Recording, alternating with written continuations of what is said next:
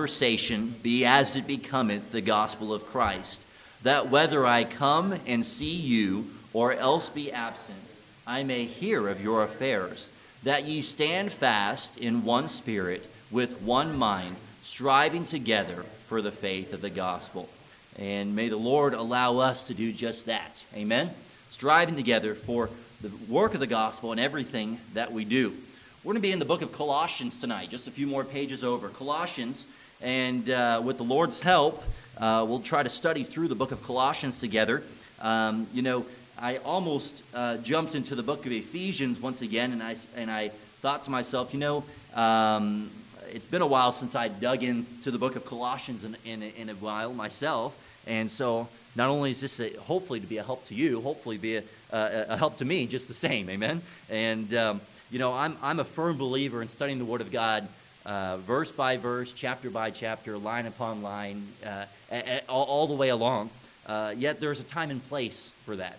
Uh, one thing I, I'm just sharing with you here, one thing I try not to do with the Lord's help is, is try not to do some uh, lengthy study on a Sunday morning. Uh, my goal for a Sunday morning service is to make it and, and intentionally encouraging and evangelistic that if new people would come, which if any service they do, most likely Sunday morning, that that would carry that message across.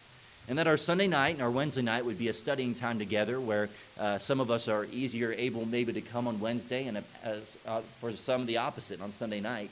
Uh, the purpose for these evenings is that we can study the Word of God together and grow together. Amen? And uh, so I hope to accomplish just that. And uh, looking into the book of Colossians, um, Colossians and Ephesians are really twin epistles. Uh, they were both written during the imprisonment of Paul, uh, and yet uh, the content within them is very much the same. Uh, for the most part, it really um, gives us quite a picture of the church itself. Now, of course, in many of Paul's writings, he always gave an introduction, and uh, for tonight, we'll probably, but mostly only get through the introduction itself of, of what Paul has written in this letter. Uh, but the message that God gives to the church is what we are seeking to obtain in this book as we study it together in these Sunday evenings ahead of us. Understand that uh, in the book of Ephesians, the emphasis is in Ephesus, the place of Ephesus, and it's speaking toward the church and or the body of Christ. Whereas the book of Colossians is emphasized to the people of Colossae, and the focus is of Christ, who is the head of the church. And so, where we have the body of Christ being the focus in Ephesians, we have Christ himself being the head of the church, being the focus in the book of Colossians. If you would look with me in the beginning of the chapter, verse number one of Colossians chapter one, the Word of God says, Paul, an apostle of Jesus Christ, by the will of God, and Timotheus, our brother, to the saints and faithful brethren in Christ, which are at Colossae, grace be unto you, and peace from God our Father and the Lord Jesus Christ. So we see Paul writing to this church, this church at Colossae. It's from our understanding that uh, this city itself is located approximately about 100 miles or so inland from Ephesus. In fact, it was Colossae that uh, we never, at least from what the Bible tells us, it doesn't appear that Paul had actually ever been to the church at Colossae, but rather he had heard of their testimony. And as we'll look together in this first chapter, we see very much reference being made to this. Uh, it, the church of uh, Colossae is never mentioned in the book of Acts for all the content and all the churches that are mentioned within the book of Acts. Uh, the uh, church of Colossae is one that is not mentioned there. Uh, we're talking about a church of unknown people, a church of really relatively a very small town, but yet their testimony uh, ringing a, a very bright light of what God had done in their lives. And so, uh, really, really, what Paul is doing, he's um, writing a letter of, you might say, inspiration. Uh, yes, from the Holy Spirit, but inspiration to inspire them, to encourage them, because he's heard of the walk in which they're living for God, of the testimony in which they have of God. And so, understand that this church, the church of Colossae, and, and the, the church whom he is speaking to, is an outgrowth of Paul's ministry within Ephesus. Uh, this is an outgrowth of Paul's ministry in Ephesus. We know that Paul was in Ephesus for about three years, and uh, so uh, all that is mentioned and really that is given in content of um, the church at Colossae is within the book of Colossians. And uh, Acts chapter 19 and verse number 8, the Bible says this in reference to that connection of the, the church of Ephesus and the church of Colossae. Acts 19, verse 8 says, And he went into the synagogue and spake boldly for the space of three months, disputing and persuading the things concerning the kingdom of God.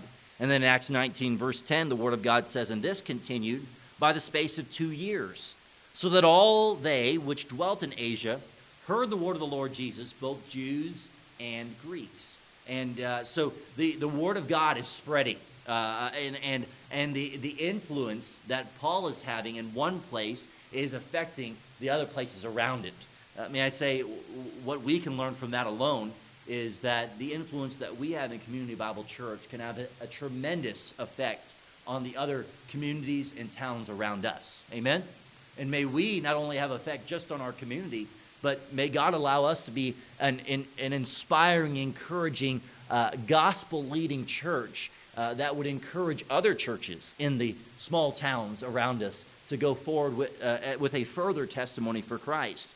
And so uh, we see, understanding the context, the people of Colossae are being written to by Paul. The work that had begun there, the church itself, from what we know, it appears was an outgrowth of the work in Ephesus. And so we see in his introduction, he gives a, a particular emphasis upon his prayers that he's giving towards them. Now, i remind you again, this is an, a prison epistle, as we call it. Paul's in prison at this time. And so, uh, really, um, we could consider this to be a, a, prayer for them, which, if he had a list, I don't know, but this is a, a prisoner's prayer, is what I've called it a prisoner's prayer. And we see within these first verses together, notice with me, first of all, the spirit of his prayer. The spirit of his prayer. In verse number three, the Word of God says, We give thanks to God and the Father of our Lord Jesus Christ. So we see his prayer is a prayer in thankfulness. His prayer is a prayer in thankfulness. The only discussion that he had of others was the discussion which he had of others toward God. It was not a discussion of gossip. It was not a discussion of conversation of, do, do you know what, or what I heard about so and so. He simply heard of their good testimony of Christ and he prayed for them. I mean, I say when you pray for others, simply taking what good you know to be about them and setting aside all the gossip, and you pray for them, it produces in the end a spirit of thankfulness. And uh, this is what we see uh, of Paul. He begins this very letter We give thanks to God and the Father of our Lord Jesus Christ, praying always for you. So not only did he pray in thankfulness for them, but he prayed uh, consistently. He prayed consistently. Uh, this was a continual prayer. Uh, something I have tried to make a habit of since college is every ministry that I was a part of, every friend that I knew that was a part of a ministry, and every close friend in general or family member that I had, I created a, a prayer list for myself.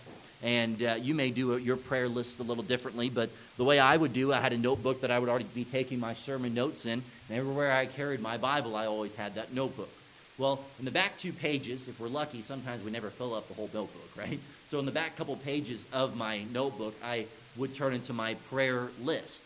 And I would start from the back, and sometimes it would end up being three or four pages, you know, but I'd come from the, the back end, working to the, to the front end of the book, filling it up with prayer requests. And so in my prayer time, I was able to um, uh, to have all these things right before me. Every time I had my Bible with me, I always had th- that prayer list before me. I mean, I say when you pray for others, when you when you pray for others by name, not a general prayer, you're praying a specific prayer by name with a thankful spirit. Uh, the, the, Lord uh, not only continues to bring those individuals to your mind, uh, but He will sweeten and soften your spirit towards those people also. Uh, whether it's a contentious spirit which you had with another individual and you're praying for them, or there's you're hunky dory and there's absolutely nothing between the both of you, when we pray for one another, it softens our spirits towards one another. Amen? It draws us closer towards one another. And, um, uh, you know, one of the things I've learned as a pastor, one of the easiest ways, somebody was just uh, reminding me this morning, I, am trying to get, trying to remember everyone's name, right? And get names down right. And, uh, but one of the things that's helped me to be sure that I get names down right, to help remember uh, here's Brother Thornton, and there's Levi and Ben and Susanna and Abby and, and, and all the names, is to pray for them. When you list them out by name and you're praying for people regularly, you're going to remember their names. Because if you're praying for them daily, if you're praying for them regularly, they, they don't, they don't slip off your mind. And the truth of the matter is, if we're truly praying for each other, we're going to be discerning the needs that are there. It's very easy for me to say, I'm praying for Mr. Tureen. But if I get take the time to get to know Mr. Tureen, knowing his testimony, knowing the needs that are there, I can now not just pray for him specifically as a part of God's church, but I can also pray for him specifically in his needs.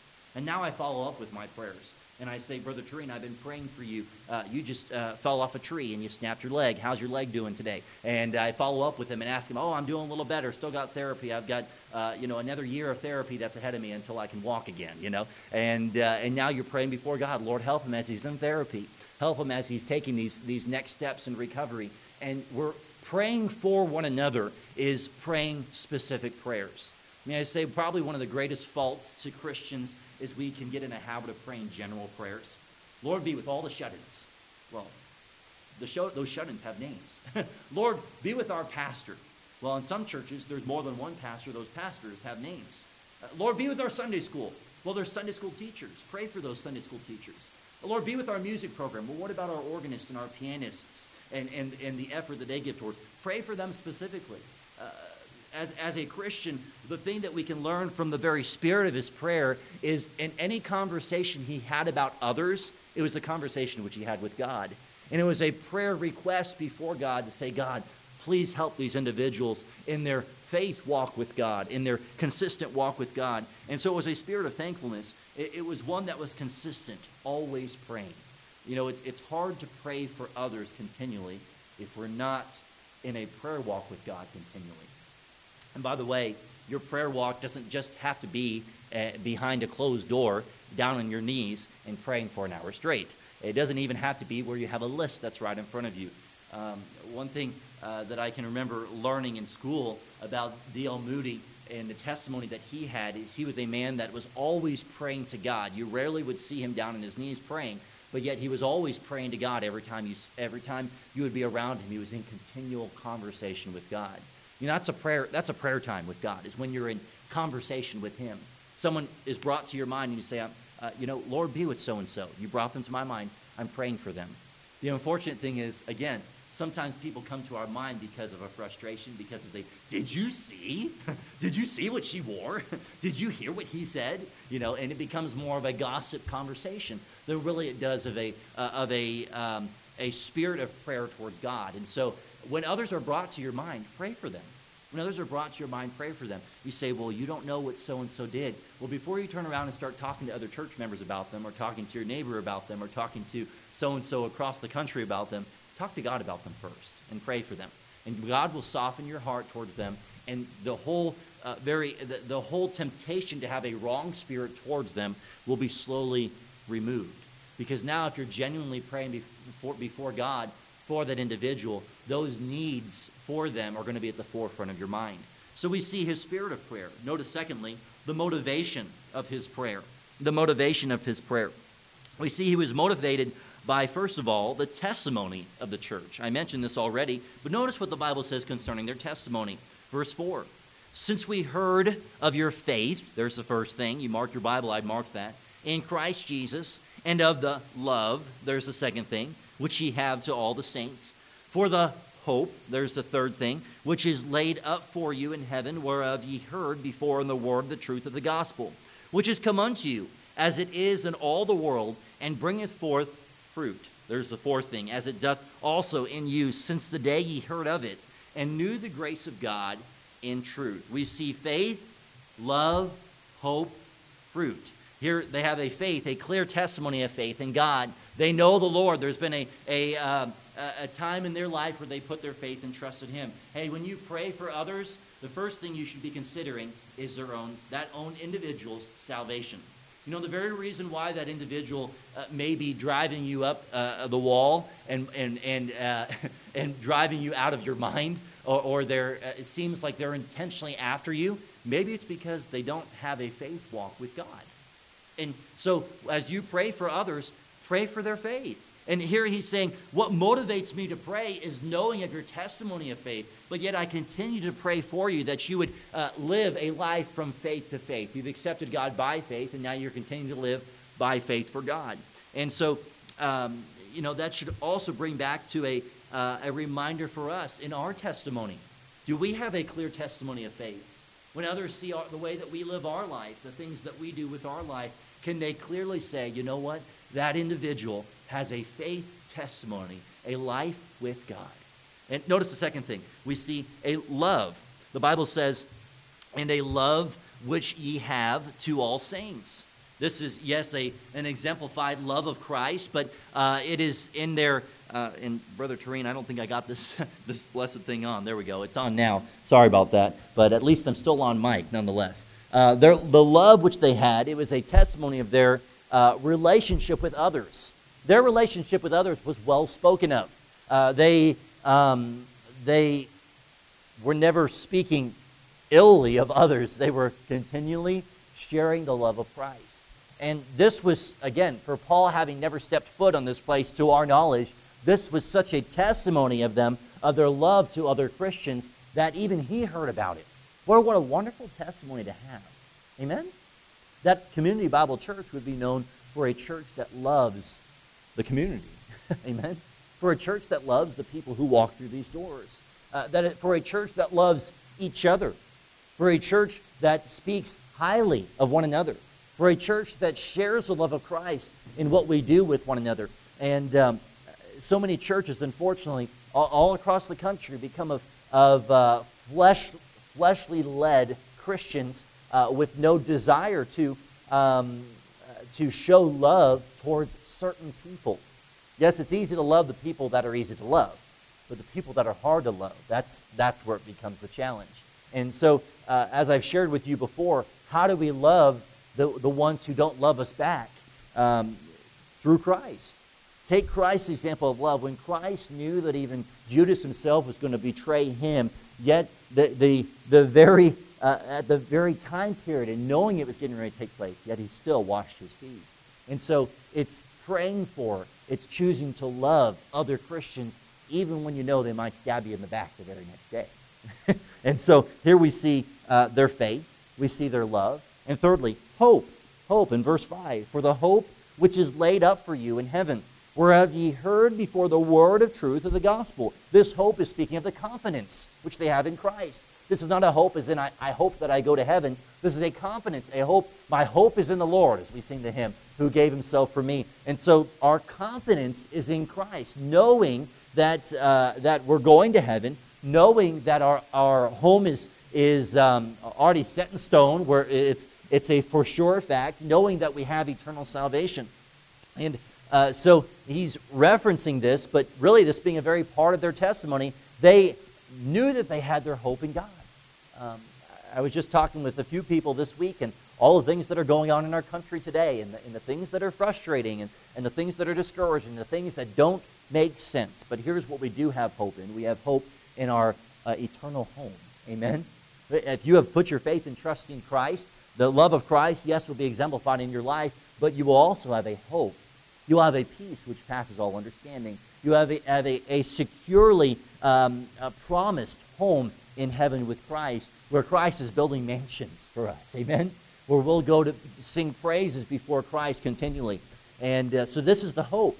And how is that hope made possible in their life? He mentions the gospel. Uh, it, it, you heard the gospel, the word, the truth of the gospel, and that changed your life. May I say, as the gospel has changed our lives, so we should be taking the gospel, which has changed our lives, to help to cause it to change others' lives also. And so, uh, as we think even upon our theme, striving together for the faith of the gospel, that which we do in everything that we do, it should be a working together to get the gospel out. Uh, as we learned in Sunday school this morning, uh, we are to uh, be a difference in order to make a difference. And the difference that we're making is, is with the power of God, His love, and the gospel at the forefront of our minds.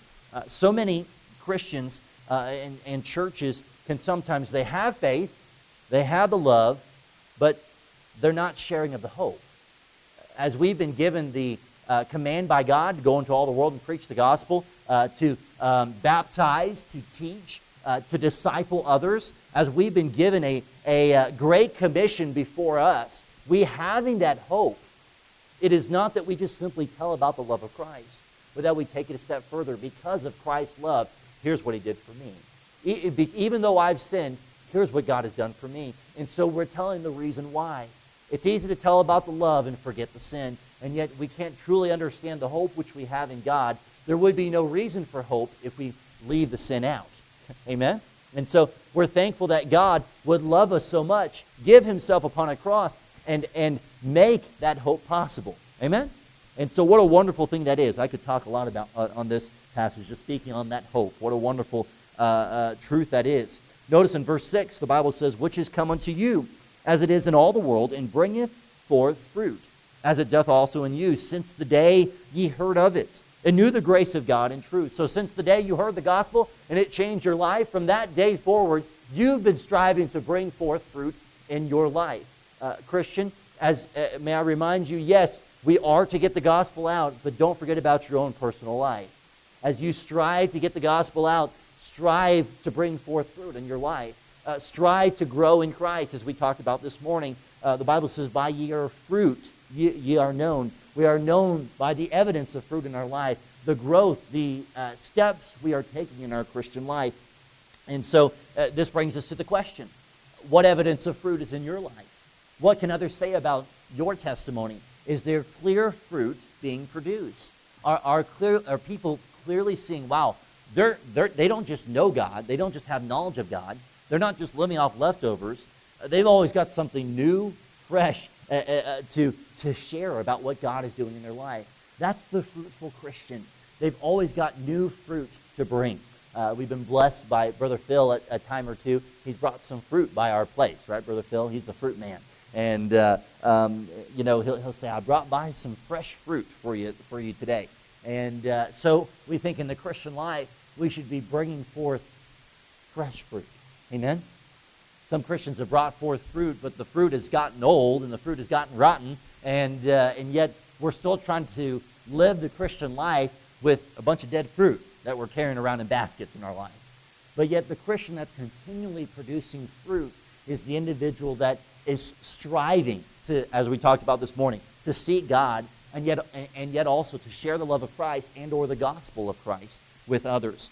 So we see his motivation in his prayer. It was motivated by the testimony of the church. Uh, it, secondly, it was motivated by the testimony of uh, Epaphras. And we see this man mentioned in verse 7. Um, uh, look at what the Word of God says. As he also learned of Epaphras, uh, who is, the Bible says in um, uh, of this man, who is he? We see yet another reference of who he is. First of all, the testimony of Epaphras is seen as being a faithful messenger. He was a faithful messenger. Colossians 4 and verse 12, just a page over in your Bible, the Bible mentions this man again, Epaphras, uh, who is one of you, a servant of Christ, saluteth you always, notice, always laboring fervently for you in prayers that ye may stand perfect and complete in the will of God. We don't know this for a absolute fact, but it seems in the very testimony that is mentioned of Epaphras within the Word of God, with what few times that he is mentioned, it seems that he was one that was very instrumentally used to bring the message of the gospel to the people of Colossae. And so, where we understand Paul's work in Ephesus, uh, it is now Epaphras who, at least he was in prayers, continuously laboring, striving that the people themselves of, of what now is this church, that the people would come to know about Christ. He was a faithful messenger. We also know of him, secondly, found in verse 7 of chapter 1, once again. He was a fellow servant. A fellow servant. Uh, that is to say, he was not lifting himself up to be any higher than any of them. He was clearly known to have been a sinner saved by grace, just as they were. He was simply known to only be but a messenger of God and willing to serve uh, others uh, no matter who God would place into his life. What a testimony to have, amen? That we would be known to others to be a fellow servant. Uh, that when others see your life, they would say, you know what? I can ask that individual to do anything. They're willing to do it for me. I don't even have to ask, and they're doing things for me. And the, the servant attitude is, once again, uh, such a great testimony laid out for us by Christ himself. But Epaphras himself, he was a fellow servant. Uh, he was a, a part of the family of God, but yet always willing to serve others. Notice the third thing the Bible says he was a faithful messenger, a fellow servant. But number three, he was a faithful minister. a faithful minister. In verse 7 and 8, the Word of God says, Ye also learned of Epaphras, our dear fellow servant, who is for you a faithful minister of Christ, who also declared unto us your love in the Spirit. There, that reference is made again. He was part and instrumental in declaring uh, the, the love of Christ, and, um, but yet we see and understand he was faithfully ministering to them. You see, after he brought the gospel to them, after being a messenger of the gospel, he still continued to minister. This is what we understand that very um, teaching of Christ to disciple others, ministering to others. Uh, we're coming alongside others and finding a, a Timothy, so to speak. Uh, God uses you to instrumentally lead someone to Christ. You shouldn't stop there. You should be discipling that individual. You should be setting up a time to meet with them, study the Bible together, teach them to read the Bible, Teach them what's the first step that follows after salvation. It's baptism. What's the next step that follows after baptism? Church membership. How can they be involved in their church?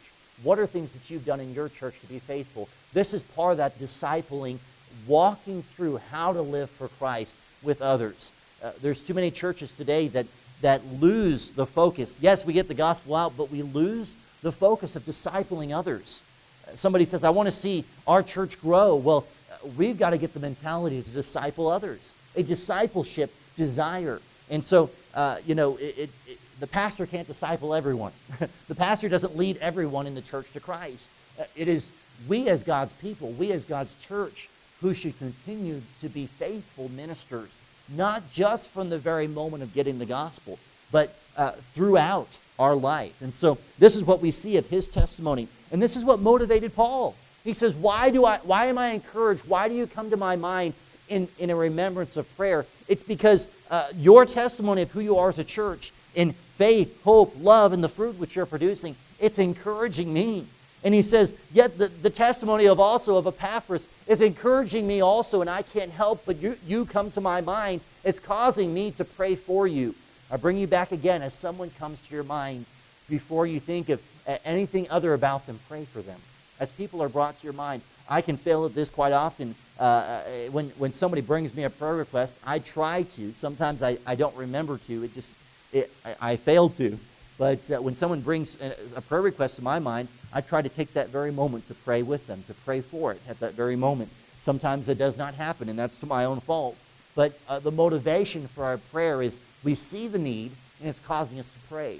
Something I try to do also and I know some of you have done this for me in, in, in your life also, is when somebody comes to mind and I pray for them, I'll send them a text message. And I'll let them know, hey, I prayed for you today. Hey, you came to my mind today. Let people know, encourage them in, them in that way. Uh, you know, there's nothing more encouraging in life. I don't care what, it, I don't, you can compare it to all the physical things in this world, but a true uh, Christian who knows the Lord and hears that others are praying for them, it means more than anything. Amen? You've been there before. Maybe you've been in the hospital bed, or, or maybe you've, you've been in a really low point in life. And for somebody to tell you that they're praying for you, that goes a long way. Let me say something else along those lines. Be careful, be careful uh, that you are not being anything other than genuine when you tell people you're praying for them. Sometimes pastors uh, can be guilty of this also. They say, I'm praying for you. But truth be told, they're not even praying. Uh, and Christians fellow Christians like yourself, regular church member, attenders, we can be guilty of doing the same thing. When you pray for somebody, again, pray for them specifically. Be careful not to uh, just speak to those we would call our shut ins and say, I pray for you. No, pray specifically for them. You say, I don't know what to pray specifically for. We'll find it out. You say, I need a phone number. Well, call your pastor and ask them for their phone number. I can get you their phone number. You probably have their phone number tucked away somewhere. Let people know you're praying for them. Pray for them specifically. And, and as their testimony comes to your mind, let that motivate you to pray more. Uh, so, as we continue to see this prisoner's prayer, we see yet a third thing uh, the requests of his prayer. The requests of his prayer. You notice a pattern, by the way? Here, uh, before he really has started praying in, in, in that which he's speaking of his prayer life. Before he started bringing any requests, what did it start with? Thankfulness. what did it continue with? Consistency. What is it that motivated? The, the, the life that others were living for Christ. And so we can understand a pattern in prayer that should, that should motivate us, that should cause us to go forward uh, in our prayer life. uh, before we just simply bring requests. Uh, Christian, your prayers and your prayer life with God should not only just be requests. Sometimes we can uh, only pray the very requests of God uh, uh, to God or requests to God and not pray in conversation to God for who He is. And we'll see that more as Paul will get to begin to, um, as we would say, wax eloquent more upon who God is.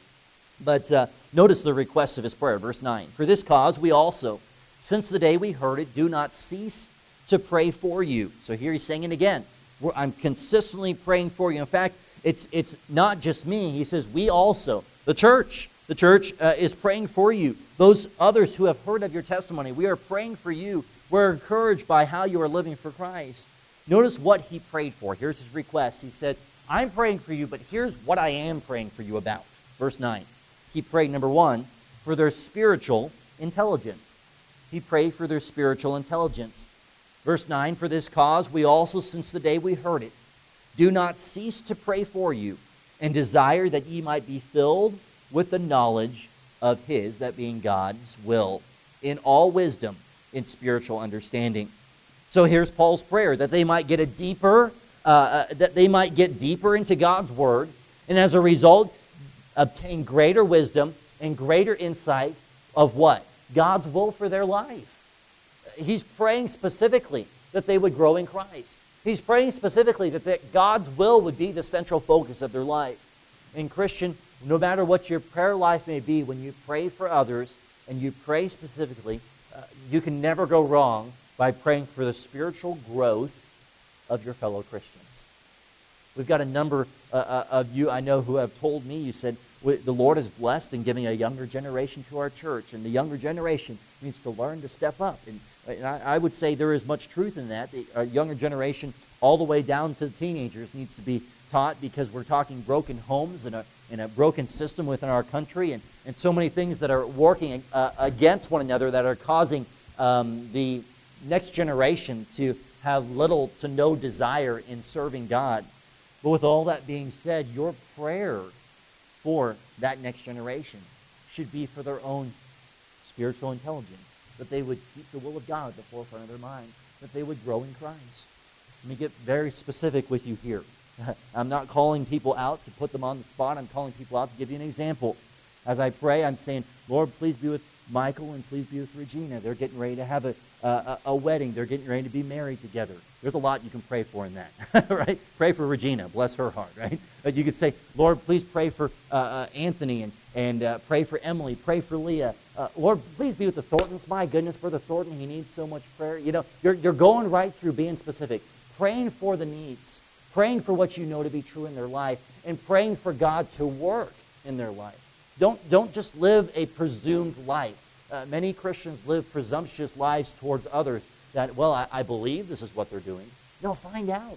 And, and, and the way you know and the way you remember is, yes, making a list, but more importantly, praying for them. And so we see he's praying for their spiritual intelligence. Number two, he prayed for practical obedience. He prayed for practical obedience. Uh, verse 10, that ye might walk worthy of the Lord. He's not saying that they're not walking worthy. He's saying that they would continue to walk worthy. This is a practical prayer. Walk worthy of the Lord unto all pleasing, being fruitful.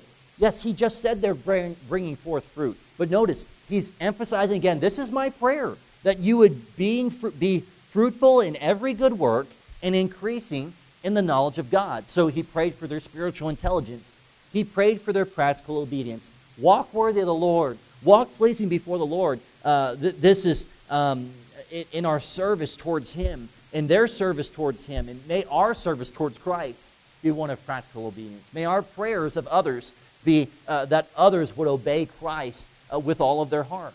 Uh, sometimes our prayers can become more woe is me or complainative or pulling out all the wrongs in another person's life type prayers. Pray with uh, boldness and pray with genuine sincerity and desire, passion in your prayers. Lord, be with our youth group. Help our young people go right down through the line. Be with Susanna. Be with Kirsten. Be with Ben. Be with Peter. Listing them all off. These are the teenagers that we have. Lord, help them to just obey you. Help them just to do right. You saying, are you saying they're not obeying? No, that's not what I'm saying. I'm saying you and I must be praying for them in that way. And, and you're going to have, as a Christian, you're going to have some discernment as to those who need prayer for practical obedience because you can tell the areas in which they need to be obeying God more. And so, as a Christian, you're praying for others in spiritual intelligence and practical obedience. Number three, uh, he prayed for moral excellence. He prayed for moral excellence. In verse 11, the Word of God says, strengthened with all might, according to his glorious power, unto all patience and long suffering with joyfulness. If you're in a habit of marking your Bible, there's those three things patience, long suffering, and joyfulness. He's praying for them to have good morals, that you'd be strengthened. In what ways? That you would have, first of all, patience. Patience and long suffering are two different things. Patience is referring to circumstances, whereas long suffering is referring to a relationship with people. uh, he's, he's praying that they would be patient in the things which they're facing. By the way, Christian, are you a patient individual? It's hard to pray for someone else to have patience if you don't have patience. What about long suffering? Long suffering is with the very example given to us in God's long suffering towards us. Even though we've sinned, even though we've done wrong towards God, yet God is, is long suffering. Yet God still cares for us. Yet God still prays for us. Yet God still loves us. And so uh, we think of our circumstances, patience. We think of our relationships, long suffering. Colossians chapter 3 and verse 12, the Bible says, Put on therefore as the elect of God holy and beloved bowels of mercies, kindness, humbleness of mind, meekness, long suffering. 2 Peter chapter 3 and verse 9, the Bible says, The Lord is not slack concerning his promise, as some men count slackness, but is long suffering to usward, not willing that any should perish, but that all should come to repentance. The desire in our prayer should be that others would be drawn closer to Christ. It should be that others would draw closer to Christ. Understand again, his prayer was that they would walk worthy. His prayer was that they would desire to grow that spiritual intelligence. His prayer was concerning their own, the morals in their life. And, and, and in this case, it concerned patience, long suffering, and we see the third thing, joyfulness. But before we look at joyfulness, understand this that when, we, when you pray for the morals, good morals of another person, it may differ depending on who they are. It, it may differ in, in, in the way that you pray for them.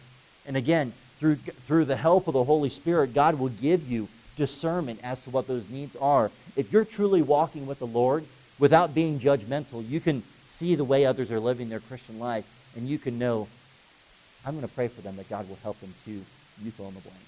That God will help them with these things. And so the Bible tells us that um, he prayed also uh, for joyfulness, for joyfulness. Uh, let me just come back again outside of that prayer when an individual has patience, an individual has long suffering, it in the end produces joyfulness. Amen? Uh, when you, Christian, choose to have right relationships with others and you trust God and have patience in the midst of circumstances, you will in the end have a joyful life. And this is what he's praying that as God would give them patience, as God would give them long suffering, that they would find a joy in Christ. That they would find that God is all that they need. That they would find that peace that passes all understanding. And uh, this is that uh, kind of, of patience and long suffering um, that, um, that produces joy.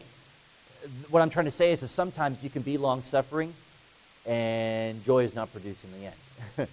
sometimes you can be patient and joy is not produced in the end. Just because you're being patient through a circumstance, sure, you didn't say anything at all, but does it leave you at an end result of joy in Christ? So you were long suffering. You held back from saying something or giving back to somebody what they deserve. At the end of the day, does it produce joy in your life? Some people can be patient, some people can be long suffering, and joy is not involved. And so we're understanding on two lines where there's a prayer for praying for others, yet there must also be that examination of our own life. Before you can pray for spiritual intelligence of another individual, make sure you're growing in Christ. Before you can pray for practical obedience for another individual, make sure that you're practically obeying God. Before you can pray for moral excellence in an individual's life, be sure that you are ha- striving to have good, godly Christian morals in your life. And so we get further understanding of this idea of joy in Galatians 5, verse 22. But the fruit of the Spirit is love, joy, peace, long suffering, gentleness, goodness, faith. Romans chapter 14, verse 17, the Word of God says, For the kingdom of God is not meat and drink, but righteousness and peace and joy in the Holy Ghost. Notice yet the next thing he prays for patience, long suffering, joyfulness. Verse 12, thankfulness. Yes, he was giving thanks, but he's praying also for them that they would have a spirit of thankfulness. When you're patient, when you're long suffering, when you're uh, letting that produce joy, at the end of the day, you're then going to have a thankful spirit. Amen? And so uh, here's what his prayer is giving thanks, verse 12, unto the Father, which hath made us meet to be partakers of the inheritance of the saints in light. So when we lose the joy of Christ, when there is no joy that is there, you know what often what the opposite of joy is? Complaining. The, the opposite of joy is an unthankful spirit. And so here's his prayer that they would be patient, long suffering, have joy, and in the end they would, it would produce a thankful spirit. Somebody says, I don't know how to be a testimony for Christ as I could be because I'm not good at talking to other people. Well, when you're truly growing in Christ and, and you're finding joy and living for God, it will then produce a thankful spirit. And the only thing that you have to do is share with others what you're thankful for God about. Amen? When you share with others what you're thankful for God about, you're being a testimony for Christ in more ways than you understand. In fact, you're encouraging not only the fellow Christian, but you're encouraging the non Christian to see that you have found a spirit of joy in God. And so this is, this is Paul's prayer for them. And um, notice he calls them partakers.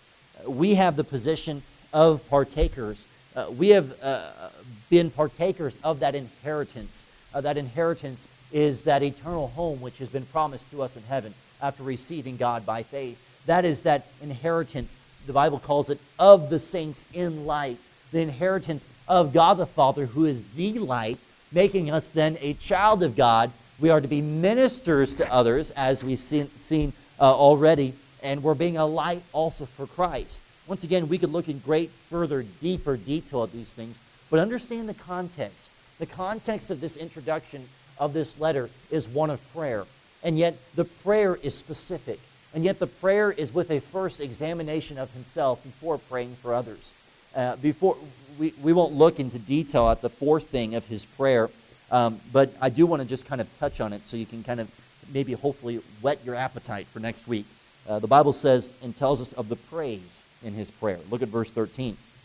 The Word of God says, Who, that being God, hath delivered us from the power of darkness, and hath translated us into the kingdom of his dear Son, in whom we have redemption through his blood, even the forgiveness of sins, who is the image of the invisible God, the firstborn of every creature. For by him were all things created that are in heaven and that are in earth, visible and invisible, whether they be thrones or dominions or principalities or powers. All things were created by him and for him. And he is before all things, and by him all things consist. And he is the head of the body of the church, who is the beginning, the firstborn from the dead, that in all things he might have the preeminence.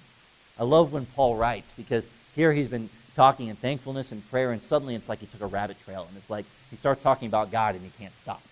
but, but the truth of the matter is, when God's doing the work in your life and you begin to start talking about Christ, it's going to be hard to stop. Amen? Uh, when, when, when God has truly done a work in your life, you won't be able to help but share it with others. And that's when we consider that joy that is produced and that thankfulness that is produced uh, a- after having a spirit of long suffering and patience with God. It, it long suffering is, is founded on, it's built upon a faith in God. We're, we're trusting Christ. And so, yet we see that testimony of Paul himself in his praise within his prayer, praising God for all that he is. And so we come back to, uh, in closing, this the what you might say application. What can we learn from all of this? May we not just study the Bible to receive a context or an understanding, but may we leave with a, a challenged application. Uh, the Bible tells us that as we look together first, the spirit of his prayer. What is the spirit of your prayers? Are you one that prays in thankfulness? Are you one that prays consistently? The Bible tells us of his motivation in prayer. What motivates you to prayer? Is it simply God Himself? You know, not only did God Himself motivate Paul, but the testimony of fellow Christians motivated him. Then we understand the requests of his prayer. The request was not the very first thing that he brought forward in his prayers, but yet uh, the prayers which he had were so specific that it prayed for the moral, the spiritual, the practical needs of his fellow Christians. So, has God spoken to your heart? In what ways would God speak to you? As we have this, this, these next couple moments of invitation, you obey God as he would see fit. Lord, I pray that you'd bless this time now as we uh, would have this invitation, as you have touched uh, hearts, as you've touched my heart. May we respond to you. May we live for you, obey you, do for you as, as uh, you have instructed for us in your word. I wonder if you'd be here tonight. Could I pray?